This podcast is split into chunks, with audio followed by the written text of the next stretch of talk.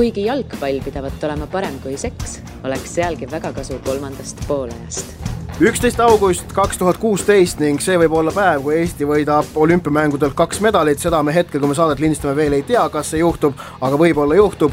küll aga on kindel see, et me räägime tänases saates Premier League'i hooaja algusest, käime läbi kõik tippklubid, käime läbi Ragnar Klavani ning püsige meie lainel. kes särab sel aastal Euroopa jalkaliigades? jälgi mängu, lisab põnevust kes võidab keda, kas sina oskad ennustada seda? spordiennustus portaalis Pahv, Pahv lööb pahviks. tähelepanu, tegemist on hasartmängu reklaamiga. hasartmäng pole sobiv viis rahaliste probleemide lahendamiseks. tutvuge reeglitega ja käituge vastutustundlikult. Õhtulehe jalgpallisaade kolmas poolaeg pärast mõningast pausi taas eetris ning stuudiosse on hetke pinevamaid ja põnevamaid jalgpalliteemasid kogunenud lahkama Tannar Leitmaa Eesti Ekspressist tervist! Mart Reiel Õhtulehest. mina Ott Järvela samuti Õhtulehest ning äh, meie saate, kui, kuigi ütleme hetkel äh, võib vist öelda, kõige sellist äh, ajaloolisemas, kõige, kõige rohkem ajalukku minevat jalgpalli mängitakse hetkel Brasiilias, kus käib siis olümpiaturniir ja seal ma pean silmas siis tähtsam võistlus on muidugi naiste turniir, siis, siis me sellest väga palju ei räägi, sellepärast seal pole otsustavad mängud veel käes aga küll aga räägime eelkõige sellest, mis hakkab juhtuma laupäeval Inglismaal, sellepärast et olümpiamängude varjus äh, on salamisi ligi hiilinud Premier League'i hooaeg kaks tuhat kuusteist, seitseteist, mis tõotab tulla veel parem, kui seda oli hooaeg kaks tuhat viisteist, kuusteist. või sa vaid-, või sa vaidled vastu, Tannar? see on võimatu. nii, nii, miks? kaks tuhat viisteist, kuusteist jääb ma usun, kuldsete tähtedega veel aastakümneteks just tänu sellele, kes selle võitis. sest ma arvan, et kui vaadata seda jõudu, mis on suurklubid asemele toonud, peatreenerid uued toonud, siis ma usun, et sellist pauku nagu eelmine aasta ei tule niipea aga samas, kas ei või see algav hooaeg lihtsalt kujuneda sellepärast paremaks, et ta on, on ikkagi veel ettearvamatum ja veel äh, tasavägisem? tõsi, suured on nüüd ühes pundis koos ning äh, tegelikult on äh, West Ham näitas eelmine aasta ka, et tegelikult parematel päevadel võivad kõikidel vastu saada, neil on uus staadion, raha taga, nii et seal võib juhtuda imelisi asju tegelikult igalt poolt, et äh, ma usun, et soosikukoormat praegu ühelegi meeskondale panna ei julge, sellepärast tegelikult kõik on äh, hästi komplekteeritud.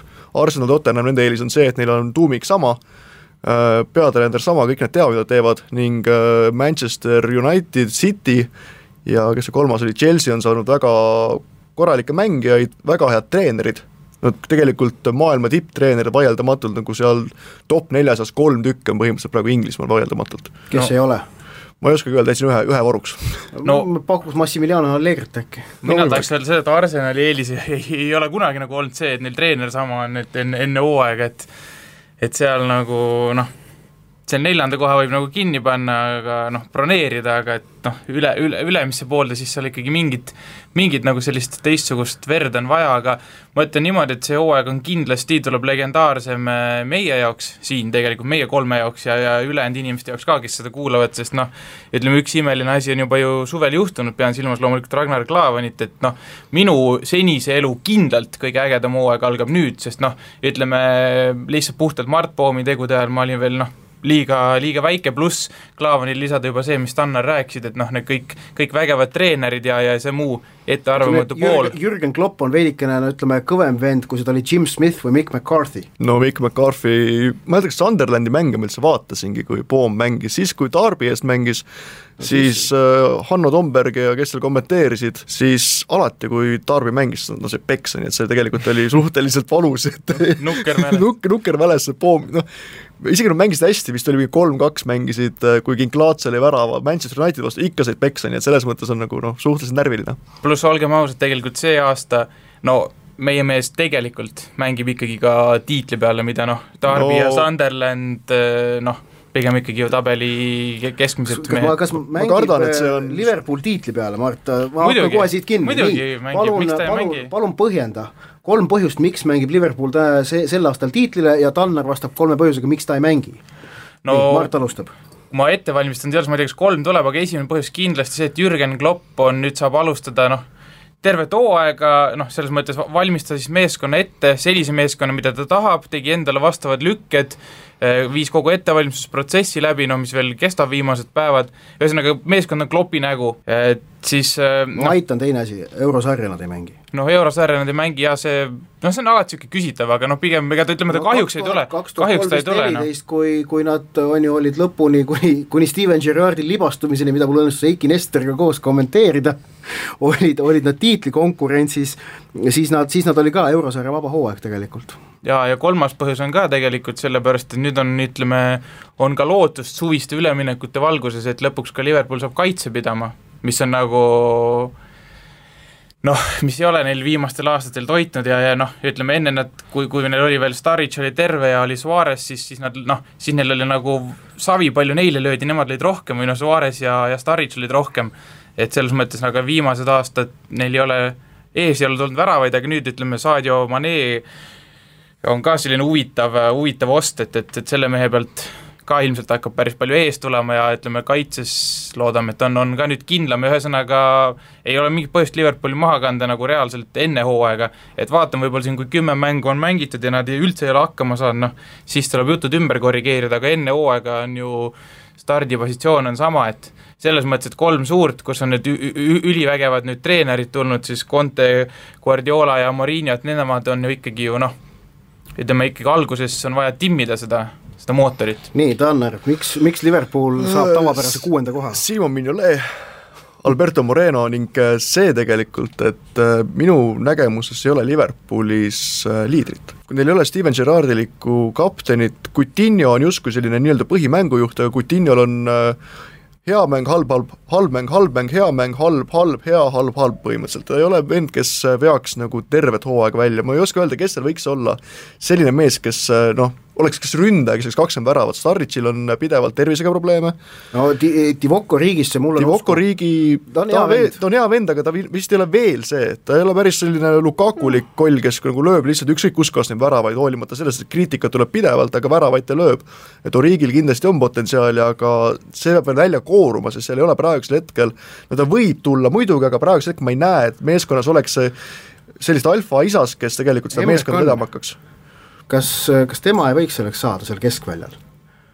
vana ta on, kakskümmend kaks või? jaa, väga noor võistkond on tegelikult suhteliselt noor, ma kardan, et nad ei peaks seda vi-, lõpp, lõppvõitlust vastu, kus nagu lihtsalt ongi sul vaja hambad ristis seda, neid punkte välja kangutama hakata. jah, et, et noh, ütleme ei, ei Tehan Lovren ega Ragnar Klavan ei ole ju Martin Skürteli tüüpi keskkaitsjad kes noh, kes oli see, et noh, et äh, näitab oma, näitab oma vihase eeskujuga äh, kuidas võidelda. kuidas võidelda ja noh, mis, mis on see üks, see, see jõud, mida meeskonnal aeg-ajalt vaja on, et noh, et Lovren ja Klaav on mõlemad noh, teist tüüpi mängijad, on ju. Et, et aga Emre Kann äkki võiks olla see vend, kes, kes, kes, kes midagi sellist seal keskväljal võib korraldama hakata, kui ta saab selleks võimaluse, paistab, et saab tõenäoliselt, aga, aga samamoodi üks põhjus veel, miks see Liverpoolil on raske, et me praegu on see, noh, Klopp tõenäoliselt teab ju, aga nagu kõrvalt vaadates tundub, et neil ei ole veel praegu kindel, mis, kuidas üldse mängima lähevad. kes seal mängivad, kuidas mängivad, et ta veel, Kloppil on see esimene täishooaeg, aga ma kahtlen või kardan, et nad ei suuda, ta ei suuda veel seda meeskonda selliselt äh, käima panna nagu Borussia Dortmundi omal ajal, mis tõesti nagu hingas ühe rüt-, ühes rütmis kogu aeg, praegu on tulnud hunnik uusi mängijaid ja kõik see peab veel sulanduma. Mm -hmm.. pluss veel see, et neil ei ole ka noh, nad ei ole näidanud ka seda üleminekumusklit sellisena, targad üleminekud küll, aga päris niimoodi, et nagu Manchester United ostab nagu praktiliselt äh, kelle tahab, kelle tahab, et seda nagu nad ei ole näidanud, jumal tänatud, sest mulle nagu see Manchester Unitedi üleminekupoliitika väga ei sümpatiseeri, see summad on läinud no, absurdseks. see on haige asi lihtsalt. Liverpooli juures veel, et, et nende noh, ihu, ihuajaleht Liverpool Echo siin üleeile vist või eile sõnastas ka küsimärke hooajal, et seal toodi ka välja jah, vasakkaitsja, väravaht, kes lööb väravaid ja siis inglastele tüüpiliselt hakati jaurama selle üle, kes on kapten. et, et noh, see on inglastel nii tähtis, kes on ikkagi kapten ja noh, et nende noh, suur mure on muidugi see, et, et Jordan Henderson paistab, et ei hakka platsile saama, sellepärast et et keskväl-, keskpoolkaitse kohad kipuvad minema Vinaldumile ja Emre Canile, Coutinho on ründav, Lallana üks äär, on ju et, et, et Hendersonil ei, ei kipu nagu kohta jääma ja siis neil ongi mure, et noh, kes nüüd ikkagi kapten on, on ju. Milner ka vist väljakule ei saa. noh, Milner on vigastatud praegu, muidu noh, muidu oleks tema, aga no see on see inglaste, inglaste pseudomure, noh, see on see inglaste, neil on, neil on kinnisidee, et see, kes on kapten, on tohutult tähtis mulle väga meeldib ja sümpatiseerib see, kuidas kapteni ametisse suhtutakse Hispaanias ja Itaalias. seal on see lihtsalt nagu töö, mille keegi peab ära tegema, et seal nagu ei ole kunagi mitte mingit jauramist selle üle, mis, kes on kapten. seal on lihtsalt kapten kapten on see, kes kõik, näiteks koondise kapten on see, kellel on kõige rohkem mänge koondises ja kõik noh, nii ongi. no Carles Puyol, Carles Puyol oli väga selline inglaslik, inglaste jaoks ideaalne kapten, selline, keda kõik kartsid, kes oli see, keda, kes meeskonda vedas aga, aga oli Pujolil kunagi, kas, kas oleks tekkinud kunagi mingi probleemi, kui Pujol ei oleks kapten olnud, vaid oleks keegi teine kapten olnud? ta oli samas parima iseloomuga, muidu jah, sellest ei, aga sellest ei oleks kunagi mingit probleemi tekitatud, et vahet ei ole, kes see kapten on, et noh, et noh, tegelikult väljakul sul peab üksteist kaptenit olema, on ju. et noh, see, see on see inglaste, noh su-, nad suudavad endale mõelda probleeme suuremaks, kui need on, ei ole vahet, kellel see kapteni käepael on. kui nagu noh, meeskond on normaalselt ette valmistatud ja mängivad kõik nii, nagu vaja. ehk et see on nagu üks, mis, mis noh, et mis või, või seal võib Liverpooli kummi kummitama hakata, noh nad hakkavad, hakatakse seal nende ümber jaurama ja noh, Inglismaal see, see jauramine mõjutab küll asju, oleme ausad, noh see on nagu teada. aga Liverpooli puhul, et siis noh, loodame ikkagi, et, et et kui e-, viimati äh, Eesti jalgpallur Premier League'is debüteeris, viies aprill tuhat üheksasada üheksakümmend seitse, siis mängis ta võõrsil väga tugeva klubi vastu, see oli siis Mart Poom, alustas Derby karjääri ju Old Traffordil Man Unitedi vastu ja võitis kolm-kaks et loodame, et, et äh, Klaavan teeb siis pühapäeval Arsenali vastu samasuguse, samasuguse välja, et Tanner, sa saad kommenteerida ka seda mängu. ei taha sama, taga ikka null. noh, ma võitu pidasin silmas, jaa et, et äh, on sul, Tannar, nagu kõik juba siis noh, kodus A4 on täis kirjutatud väljendeid, mida kõike saab kasutada ülekande ajal, on ju, nagu öö... noh e, e, ETV parimate traditsioon, noh par, parimate traditsioon, veh-, veh-, ETV vehklemiskommentaarid ja parimate traditsioonide kohaselt. kusjuures ma olen näinud paari kolleegi, kellel on ette kirjutatud esimesed viis lauset, mina pole seda mitte kunagi teinud, aga, aga aga mul ei ole ka seda A4 väljendeid täis, aga ma usun, et tuleb hea mäng ning loodetavasti noh, üheksakümmend üheksa protsenti on vist juba praegu tõenäosus, et Klavan saab väljakule, nii et selles mõttes, selles mõttes on juhtus, äh, just, et äh, ma usun, et see tuleb vaadatuse poolest üks äh, paremaid mänge selles teatud kanalis. Jah, aga noh, Premier League, kuigi Liverpool hakkab nüüd mängima meie kõigi elus väga suurt rolli ja huvitav on see, kuidas nagu kõik need Eesti jalgpallifännid, kes ei ole Liverpooli, vaid mõne muu Premier League'i klubi toetajad, kuidas nad lahendavad endas oma sini, sisemise konflikti, et kas sinimustvalge või see muu klubi, on ju. ja ma, ma absoluutselt noh, et ma, ma leian, mina sellise liberaalse inimesena leian, et igaühel on õigus see sisemine konflikt lahendada täpselt nii, nagu ta ise tahab. ja kellelgi ei ole õigus kedagi nagu kritiseerida sellest, kuidas ta selle lahendab. aga ma olen kindel, et neid lahendeid saab olema väga mitmesuguseid. no mina täiskasvanud inimesena võin öelda, ma ei saa täpselt aru sellest, et elan kuskil Mustamäe korteris olen Manchester Unitedi nii suur fänn, et loodan eestlasele halba, nagu ma ei, ma ei kujuta ette seda. ma olen selles mõttes, ma olen noh, ma kirjutasin sellest ka paar päeva tagasi blogis, et et noh, ma olen nagu Tannari, tegelikult ma ise olen nagu Tannari meelt, et noh, ma, ma ei saa aru nagu, kuidas saab üle trumbata mingit täiesti suvaliste, mis iganes X-riikide vendade siblimine, seda, kui meil oma, oma Viljandi poiss seal, seal müttab ja nagu tema peaks olema selles mõttes number üks, aga noh, et tegelikult ma, ma noh, ma ei hakka, ma saan samas, ka, ma jätan ka võimaluse noh, et kui sa oled ikkagi tõesti, mis noh, põhjused on ju X, X miljonit erinevatel inimestel tõesti, kui sa oled kakskümmend aastat olnud mingil põhjusel, ma ei tea, Chelsea fänn, noh siis, siis loomulikult see Klaavani üleminek niimoodi ei mõjuta, aga noh, ma, ma arvan, et keegi tegelikult otseselt noh, eestlasele ei hakka ka halba soovima, vaid nagu lõppkokkuvõttes sisi, sisimas, nagu ma arvan, et ka kevadel, kui see ikkagi, kui Liverpool on seal tiitlikonkurentsis ja on selline noh, ütleme fifty-sixty, kas nüüd võidab Chelsea või, või Klaavan selle tiitli ehk Liverpool, siis ma arvan, et lõppkokkuvõttes no on ikka kõige-kõige nagu jäigema südamega mehed-naised lõpuks murduvad ja on ikkagi ülirõõmsad, kui see tiitel nagu noh, mingi osa tiitlist ka siia Eestisse tuleb.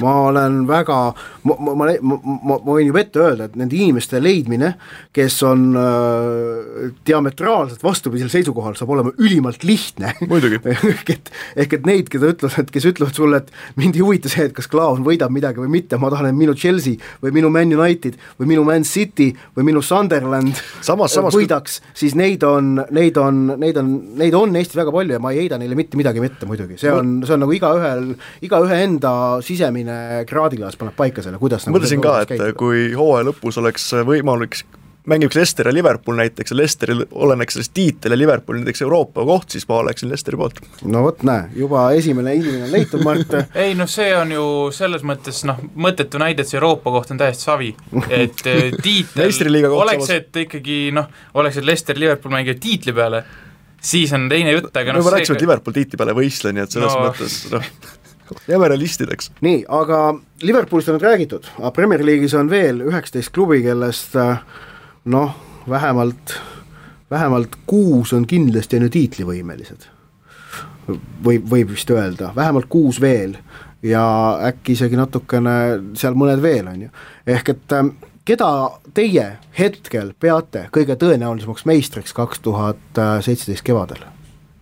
no nii halb, kui seda öelda ei ole, siis ma pakuksin, kui ma peaksin tõesti raha panema, mida ma nagu üldiselt ei tee, kui ma peaksin panema, siis vaadates praegu pusletükke, ma paneksin pigem äh, punastele Manchesteris, sest äh, Zlatan on põhimõtteliselt koduliigades, ta on ju võitnud praktiliselt kõike, sel kõigile. hooajal ta ei pea meistrite liigat mängima ka. just, et selles mõttes täpselt sama argument, et äh, erinevalt mitmest konkurendist Manchester Unitedil ei ole mitte kusagil mängida, Euroopa liigas on, aga ma usun, et sealt nad oskavad nagu sujuvalt välja kukkuda. et kõik tükid on justkui olemas, kui Chelsea'sse tuli Murillo, siis ta tuli teisel hooajal. teisel hooajal tuli tiitel, aga samas olid tal konkurendid sellised esimesel hooajal, kes, kus olid juba justkui selle laineharjal, praegu on kõik kolm meeskonda justkui sellisel, need, need suured meeskonnad, kes viimasel ajal võitnud Man on, City ja Chelsea vahetasid treenerit. just, nad on samamoodi samas punktis, nad on alustamas ning äh, lähtepositsioonilt, äh, no City tõenäoliselt, äh, vaadates, kuidas nad eelmine aasta mängisid, nad vajavad täielikku sellist äh, ümberorienteerumist, Manchester United oli eelmine aasta juba praktiliselt nagu põhjas ära ning hakkas juba päris okeilt mängima ja ma usun, et Murinol on nagu üsnagi pädev koosseis ning Chelsea, vaadates, kuidas eelmine aasta mängisid, siis ka seal on vaja Contel ikkagi väga korralikult meestele pähe istuda ja ma arvan, et Murinol on selles mõttes kõige parem äh, lähtekoht. ning kui rääkida teistest meeskondadest, siis ma arvan, et äh, ma ikkagi usun Spursi, sellepärast et eelmine aasta nad mängisid kenasti, Pochettinol on äh, väga kindel taktika, väga kindel äh, strateegia, kuidas seda meeskonda juhendada, et mängida puhtalt füüsilise peale, et see meeskond jõuab lõpuni välja, nii et ma Nad jõuavad, oskavad kindlasti lõpus süüa mingisugust halvaks läinud kalmaare või midagi sellist, mis neile tiitli maksab, aga nad on kindlasti seal eesotsas. Pochettino häda on see, et tema meeskonnad äh, ei suuda hooaegasid lõpetada. tal juhtus sama asi Southamptonis ja on juhtunud Spursis ja juhtus mul nüüd mullu ka Spursis. ehk et ta, ta ei suuda meeskonda läbi hooaja vedada, tal see lõpp kukub ära, ehk kas ta, ma arvan, et Spursi äh, suutlikkus tiitli konkur-, tähendab, Spurs alustab hästi ja on veebruarini kindlasti mängus sees, aga mis hakkab juhtuma pärast seda, see on suur küsimärk, eriti kui nad juhtuvad meistrite liigas alagrupist edasi saama. ehk et siis tekivad äh, Pochettinol suured raskused. ma olen nõus sellega, et tiitlivõit, tähendab, ma arvan, et mitte ühegi võistkonna tiitli võimalusi ei saa hinnata suuremaks kui kakskümmend protsenti hetkel. ilmselt äh, seal isegi ütleme viieteistkümnest ülespoole on, on noh, sealt viieteist, kahekümne vahele ma paneksin Chelsea ja Man Unitedi. mulle tundub, et nendel kahel on nagu eeldused kõige paremad tõesti, et Man Unitedil noh, Murinol on, on mingi see faktor olemas, X-faktor olemas, mis ta paneb asju tegema. Zlatan on hea täiendus eh, ning eh, Chelsea eelis on see, et, et neil ei ole tõesti eurosarja ja see peaks Contele sobima, Conte on, Conte on suutlik väga noh, ta suudab ehitada süsteemid kiiresti, toimivad süsteemid kiiresti ülesse ja need toimima panna. Chelsea ei hakka mängima mingit ilusat jalgpalli, aga nad võivad hakata mängima tohutult efektiivset jalgpalli. ja see, kui tal, kuna, kuna Contel on aega nädala sees treeningväljakutel tööd teha, see annab neile suure eelise. kas annan siis praegu tormhoiatuse, et äh, kõige suuremad äh, tiitlipretendendid on võistkonnad, kes ei mängi ilusat jalgpalli, sest Murillo meeskond pole mitte kunagi ilusat jalgpalli ja mänginud ma usun praktiliselt. küll, jah. aga Zlatan mängib ilusat jalgpalli, nii et see Ei natuke tea. leevendab. noh, Sla-, mis sa saate, see Zlatani äh, pühapäevane värav oli noh, okei okay,, kergest suluseisust vist, aga noh, see, kuidas ta selle lõi, see oli päris võimas tegelikult. just, et kui see mees, see, noh, on ta näitas, et ta noh, suudab domineerida ikkagi õhupallide puhul, kui sul on isegi Fellaini veel alles ja kahekesi kaks meeter üheksakümne viies tüüpi seal ees jauravad, siis tegelikult kindlasti probleem seal tekib. kuigi tegelikult selle pühapäevase mängu kohta mulle jättis Lester väga hea mulje, sest ma arvasin, et neil on, tuleb, tuleb väljakule ja kõikidel on suvest mingisugune tiitlišampused endiselt sees, aga, aga kenasti mängisid iseenesest. Ja tähe, täie, täiendused on ka toredad, nii et ma arvan, et esikuuiku koht ei tohiks olla isegi võimatu, kuigi jah, meistrite liiga kindlasti võtab eelmise aasta meistriga korralikult jala ma arvan, värisema. kui Lester lõpetab esikümnes, siis neil kindlasti on põhjust rahul lõpetab, olla. kindlasti lõpetab. kindlasti lõpetab. Kindlasti Mart, lõpetab. sina? miks mitte, selles mõttes nad ju, ole noh, okei okay,, Mahrezi värk on veel lahtine, aga nad kaotasid ainult Kante ju hetkeseisuga olulistest meestest, et selles mõttes Musa ei ole, ei ole tõesti mingit, mingit põhjust nagu, Kante on väga oluline kaotus. on, aga mitte nii kui, oluline, kui, ma kui arvan, Kante et, oleks mänginud, siis poleks Jesse Lingard väravat löönud. tõsi, aga samas ka vaadates seda äh, Leicester City koosseisu eelmine pühapäev, siis tegelikult oli seal aru saada, et see koosseis on nii-öelda tänukoosseis eelmise aasta tegijatele, seal tuleb väga olulisi täiendusi juurde, Musa kindlasti alustab, Mendi alustab, sest King keskele ta ei, ta ei sobi sinna kohta, Mendi on suhteliselt sarnane Kanteega ning Musa on olnud väga hea hooaja alguses ning kui nad selle kabikolli ka sealt äh, Brasiiliast kätte saavad, mida praegu väidetakse, et nad on äh, suursoosikud selle mehe kättesaamiseks, siis kindlasti Lesteril on äh, Nad, nad, nad ei kuku nii hullult ära, nad lihtsalt Ei, selle noh, Lesteri häda lihtsalt on, ma arvan, see, et nad noh, et või noh, miks nad eelmine hooaeg ikkagi niivõrd õnnestusid, Jonathan Wilson kirjutas praegu tänases Guardianis ka kenasti, et et noh, neil juhtus ka see asi, et nende, ütleme nendest üheteistkümnest põhimängijast äh, kuus-seitse, äkki isegi kaheksa olid korraga elu parimas vormis. ja et noh, sellist perfektset tormi juhtub jalgpallis no ülimalt, ülimalt harva. ja noh, seda perfektset tormi täiendasid kõigi teiste vastaste nõrkused ja nõnda edasi. et aga, aga see Lesteri enda mäng ka puhtalt ei saa olema tänavu niivõrd hea, sest et see on suht võimatu, et noh, uuesti samasugune hulk vendasid on tippvormis. ja lisame siia juurde selle, et noh, et vastased on ilmselgelt sel hooajal nagu paremad, pluss nende jaoks paremini valmis, et siis see kõik nagu noh, ütleb loogika, aga, aga nagu sa väga hästi saate alguses ütlesid, Tanner, et, et see kõik, et Leicester sel hooajal midagi ilmselt ei tee, ei välista seda, et näiteks West Ham United ei tee midagi, on ju.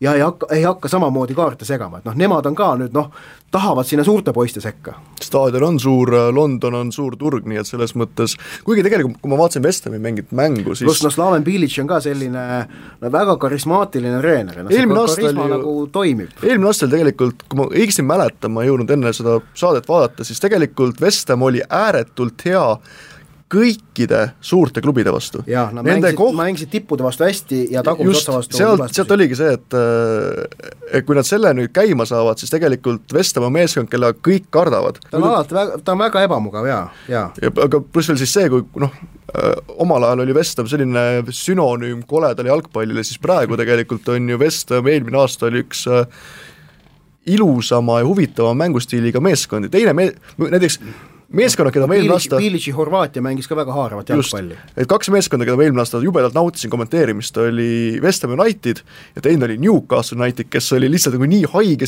haige punt, et sa mitte kunagi ei teadnud, mis seal juhtuma hakkab. ning juhtus alati imeasju, nii et need olid alati kaks võistkonda, keda oli väga lõbus kommenteerida. no West Hami kohta tegelikult Bilic ütles ise väga hästi ju nüüd, kui et Paie noh, Paieed hoitakse kinni, mees jääb ja, ja Bilic ütleski väga hästi, et noh, on aeg, see on nagu žest, et me, me võtame asja nagu tõsiselt. et me ei ole enam see sats, kes müüb edasi nagu oma mängijaid, nagu kunagi müüsid, noh Ferdinand ja, ja kes seal veel paar sellist noh, ütleme, et ei, ei ole Lampard enam seal- seal, ja Lampard ja, ja Ferdinand ja läks ikka terve punt neid jah. Et noh, et West et Hami nad ei ole enam see sats. et nüüd nagu me võtame asja tõsiselt, noh uus staadion juba sai mainitud ja et noh, West Ham ise vähemalt arvab küll, et nad on, on nagu suured poisid juba seal. samas see staadion, ma pean tunnistama, et jättis mulle suhteliselt külma mulje, sest see on üks nendest staadionitest, üks, üks väheseid staadionid Inglismaal, kus on publik väga kaugel väljakust. ei no muidugi, sest et see kergejõustikurada on seal enamike, noh, ta on küll kaetud, aga ta on seal alles. Ja see tähendab ka seda, et need tribüünid tõusevad, noh seal Londoni olümpiastaadionil need tribüünid tõusevad väga laugelt. ma olin ise seal noh, Londoni olümpiamängude avamisel ja, ja lõpetamisel mõlemal olin seal staadionil, et kui ma avamisel ma olin seal ütleme ülemises reas, suhteliselt katuse all, ja noh, sealt see väljak jääb ikka väga kaugele. ma ütleme, isegi Stade France'il, mis on ka suht lauge, isegi seal ei olnud, kus ma olin ka korra nüüd EM-il ülemises reas, ka seal ma ei olnud nii kaugel väljakust, kui ma olin Londoni olümpiastaadionil. et see on nagu üks, üks mure, mis seal West Hamil on, et seda atmosfääri on seal keeruline tekitada ja teine asi on see, et, et et jah, see, see esimene ots seal väljaku kõrval, see, see tõuseb nagu eriti aeglaselt, noh, see, see, see tribüüni algus, et, et ta noh, jah, kas see atmosfäär seal nii kõva tuleb ja kas sellest saab nagu selline kindlus, vaat see on nagu suur küsimus. sellesama, see toodi ka mitmes, noh, mitmes Briti ajalehes ka välja, et noh, et Upton Park oli ikkagi see koht, kus noh, et oli selline Kala lahk oli ihul, jah. vana hea Briti staadion, noh. jah, et oli selline tõesti noh, kodu, nüüd koobas noh, vana hea, ütleme niisugune Balkani stiilis võib-olla, et noh, et tõesti see, see staadioni mure ei ole nagu noh, see, see ei ole nagu nii pseudo kui see kapteni teema, et see on nagu tõsine mure või niisugune mm -hmm. nagu mõttekoht, et mm. -hmm. nii, aga kaks äh, suure neliku liiget on meil niimoodi lahkamata, et no Arsenali kohta sa, Mart, ütlesid juba, et nad saavad neljanda koha, aga ei no tubli neljas, selles mõttes, et nad on tublid, nad ikka, noh südaohtu ei ole, et Arsenal saab mingi kuuenda koha. eelmine hooaeg nad olid hõbedal ju. olid, aga see oli ikka lõpu, ütleme, Tottenham munas ise ära seal. Tottenhamil oli, tundus juba ükskõik tegelikult no,, ma ikkagi minu arust see, kui Arsenali fännid tagusid rusikaga vastu rinda, et nemad olid teised ja Tottenham mõttetu võistkond, siis tegelikult Tottenham võitis tiitli peale.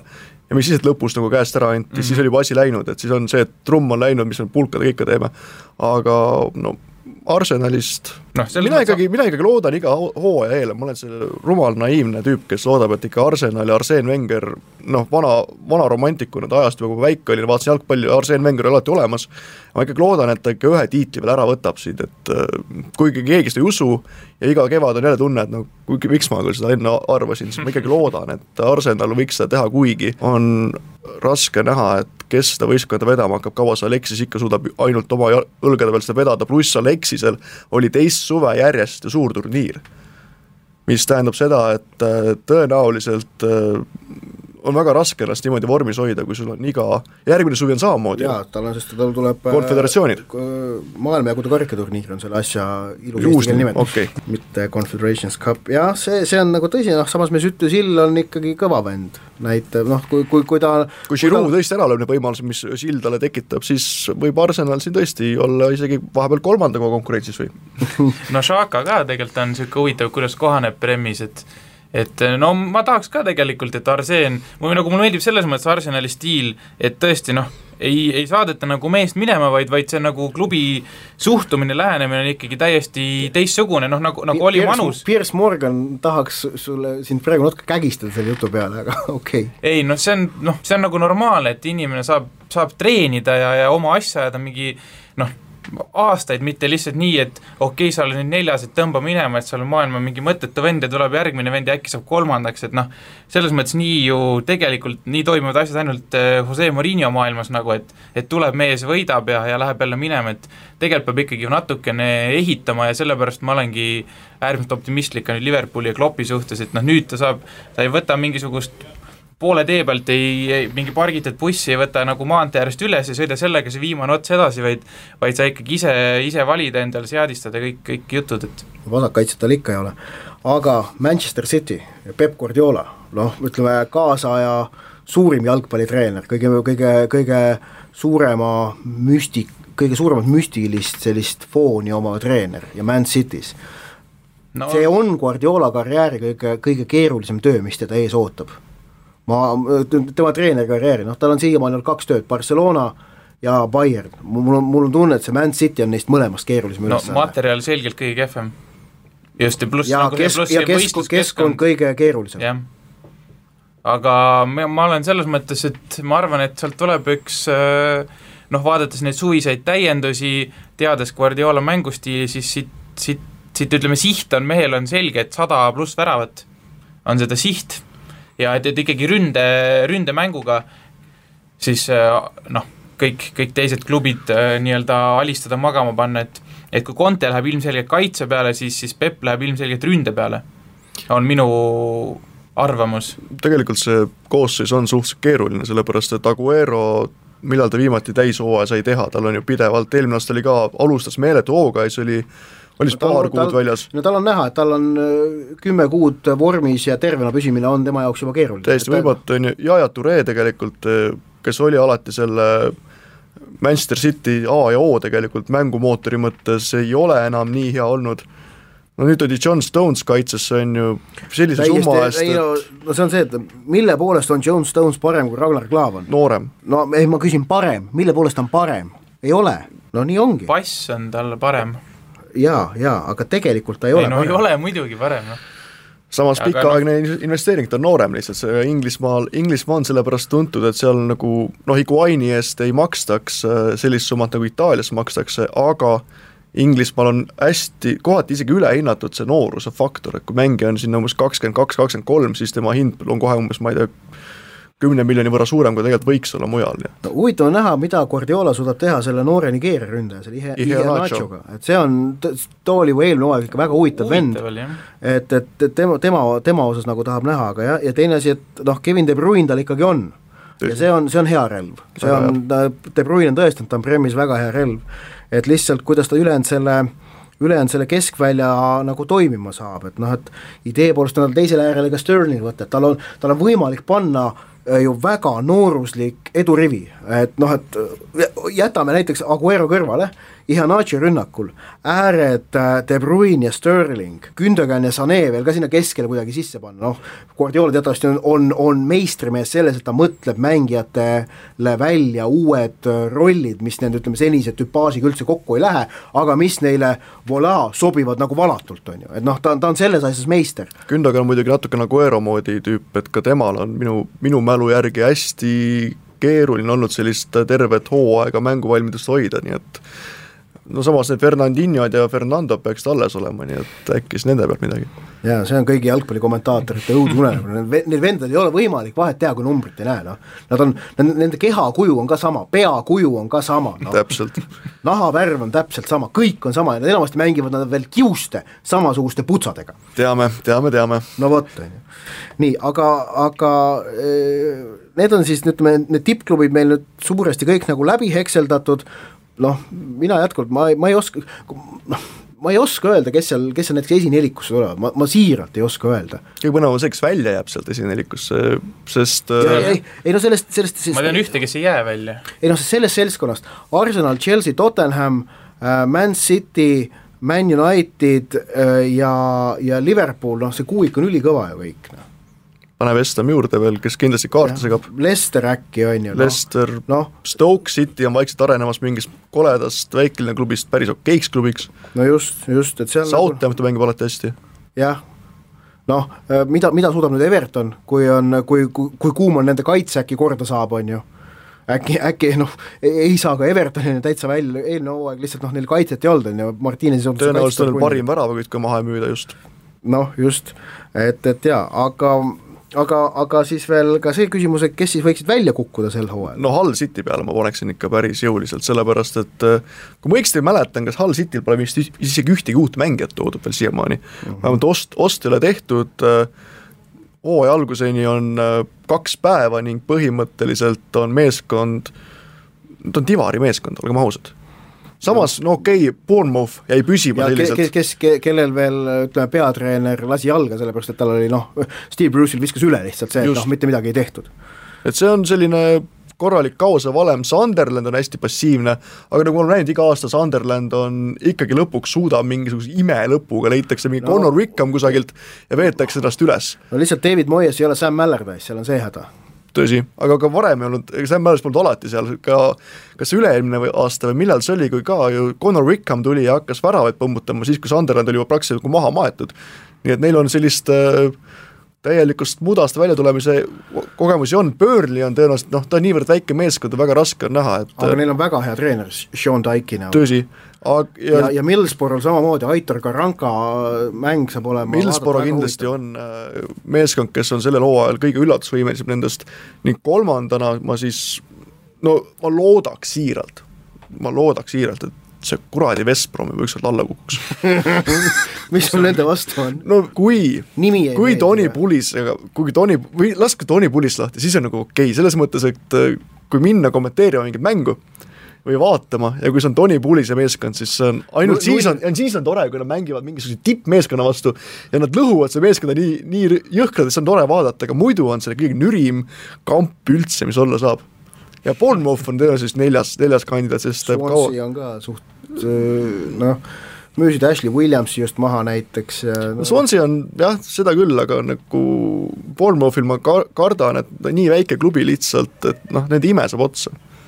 Nojah, okei okay. aga kindlasti on ka jah, see noh, nagu Premier League'is ikka, et, et võitlused on huvitavad mõlemas tabeli otsas, et selles osas ei, ei saa mitte mingit kahtlust olla ja eelmise aasta Newcastle oli üks parimaid, parimaid nalju, mis kunagi nähtud on, see kuidas panna raha praktiliselt kolmandana huugama, et siis lõpuks divisjonis mängida, see on geniaalne plaan kahju nad, kahju, kahju nad tagasi ei tule, muidu oleks veel lahedam järgmine aasta. Premier League'i sõpradel on veel see hea uudis ka, et, et sel hooajal siis kas oli kümme või mingi kaksteist reedet, et on ka reedeõhtused mängud, et, et seal parimatel nädalavahetustel on neli päeva järjest mängud. no maas vedeleb raha jumala eest, et no absoluutselt, jaa. Hispaania on seda varem kasutanud, et ei mängita enam ühes pundis mänge, vaid tulevad pidevalt niimoodi no neljal erineval ajal ühel päeval, nii et see toob raha juurde telerahasid, nii et see on geniaalne. et ideaalne stsenaarium on see, et sul on reede õhtul üks mäng, sul on laupäeval kolm erinevat algusaega, pühapäeval noh, ilmselt kaks, on ju. kaks-kolm, kolm on ka vahepeal no seda noh, harva ja esmaspäev veel üks, et põhimõtteliselt sul on võimalik vaadata kuute mängu otse, mis, ei, seitset mängu otse, mis oleks äh, päris vägev, on ju, päris vägev. no see on sport, see omaette sport on, selles vaatamine on palju jõhkram sport kui see ühe mängu mängimine, et seitse mängu niimoodi, kes, kes need ära vaatab, seitse mängu ja ütleme, mitte ühe korra hooaja jooksul, siis ütleme, kõva vend. Nii on. aga nii palju tänases kolmandas pooles siis Premier League'i juttudest, nädala pärast on kolmas poolaeg tagasi, siis äh, räägime äkki natuke muust ka, aga Premier League kahtlemata läbi terve algava hooaja saab olema Eesti jalgpallis senisest veelgi tähtsam ja, ja selle roll üha suureneb seoses sellega, et Ragnar Klav on Liverpooli jalgpallur on ja paistab praegu, et üldse mitte no nüüd mingi... ei saa keegi öelda, et mõttetu haip seal liigale, vaid nüüd on reaalne põhjus seda jälgida ja Hispaania, Itaalia, Saksamaa ära unustada, sest seal ei ole ühtegi eestlast ja palun. kuula meid igal neljapäeval Õhtulehest, SoundCloudist või iTunesist ning ära unusta meie podcasti tellimast. kes särab sel aastal Euroopa jalkaliigades? Jälgi mängu, Pahv lisab põnevust. kes võidab keda, kas sina oskad ennustada seda? spordiennustus portaalis Pahv. Pahv lööb pahviks. tähelepanu, tegemist on hasartmängu reklaamiga. hasartmäng pole sobiv viis rahaliste probleemide lahendamiseks. tutvuge reeglitega ja käituge vastutustundlikult